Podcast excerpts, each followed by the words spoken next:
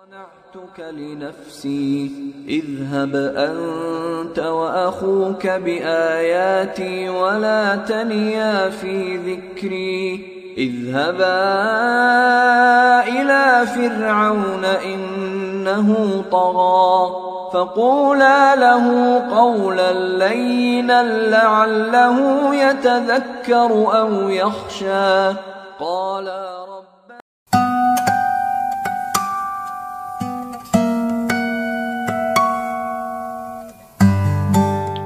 Assalamualaikum warahmatullahi wabarakatuh. Berjumpa kembali dengan saya Zuhdi Maksum Dalam siaran podcast Al Khairat.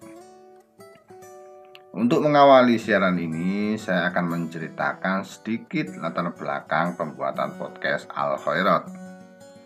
Al Khairat sendiri adalah sebuah musola kecil yang terletak di sebuah kampung di tengah kota Malang Musola ini dikelola oleh suami istri Dr. Andes Haji Muhammad Toha Rosadi yang pada tahun 2021 ini genap berusia 84 tahun dan istrinya Siti Arofah genap berusia 72 tahun.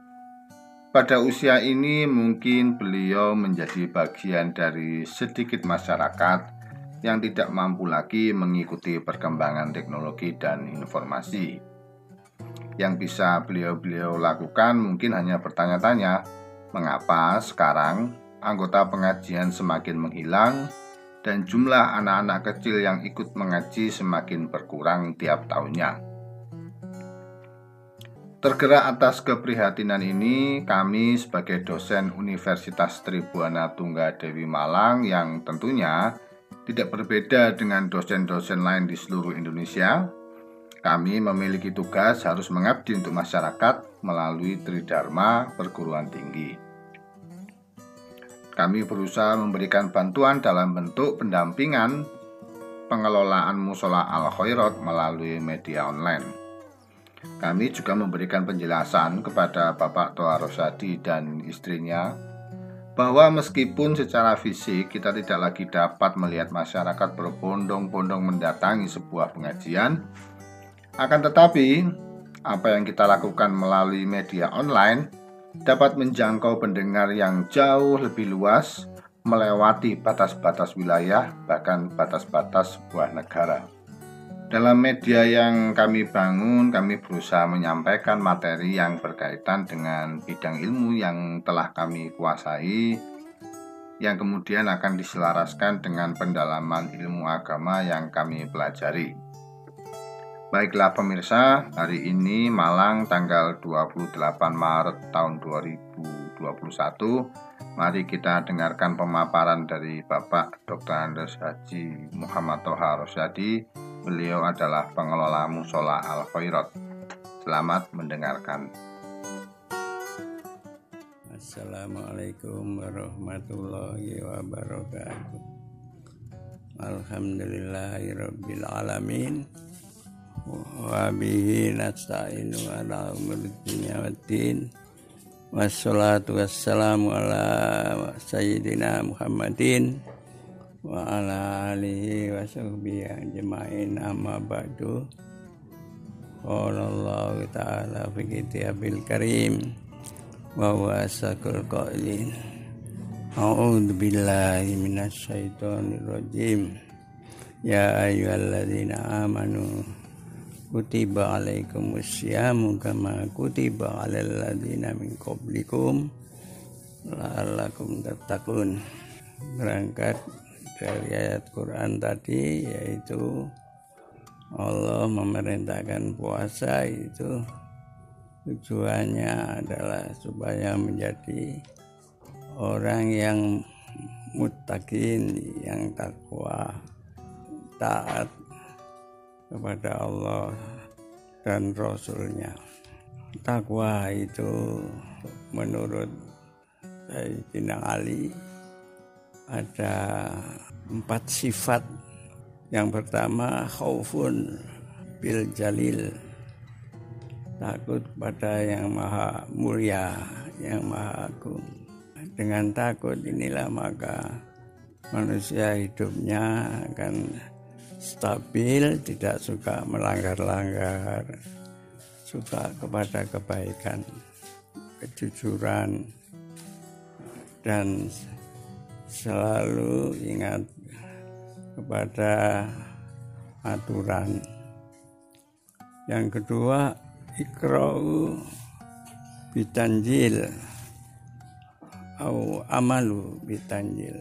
Mengamalkan apa yang diturunkan Allah taala yaitu Al-Qur'an. Karena takut kepada ajaran Quran itu dia menjadi orang yang progresif maju ya stabil uh, dan produktif. Ya, al ihdadu al ihdadu bitanjil. Al ihdadu artinya amalannya itu mempunyai nilai keabadian. Misalnya sodako mengajarkan ilmu-ilmu yang berguna untuk kehidupan. Lalu yang keempat al qanaatu bil dia itu adalah orang yang uh, tidak gusar kalau mendapatkan sesuatu yang sedikit. Ya sekalipun sedikit itu dia diamalkan semaksimal mungkin. Ini takwa. Dan orang-orang yang takwa itu selalu taat tidak maksiat kepada Allah Subhanahu wa taala juga selalu bersyukur tidak kufur artinya ingkar dia selalu menyebut Allah tidak lupa kepada Allah Subhanahu wa taala. Nah, inilah hasil dari orang-orang yang berpuasa Ramadan. Tapi kadang-kadang orang itu eh, merasa berat melakukan itu karena kurang biasa. Sehingga pesan pesan para ulama itu kalau mula-mula itu berat maka pada akhirnya akan bercahaya. Inilah sedikit singkat tentang takwa sebagai bekal untuk menjalankan puasa mendatang. Wabillahi taufiq hidayah akhir kalam. Wassalamualaikum warahmatullahi wabarakatuh. هدى قال فما بال القرون الأولى قال علمها عند ربي في كتاب لا يضل ربي ولا ينسى.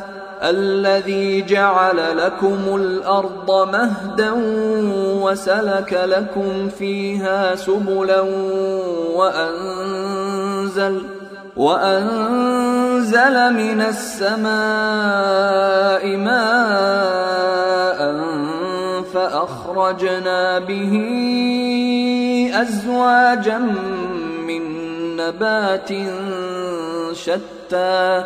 كلوا وارعوا أنعامكم إن في ذلك لآيات لأولي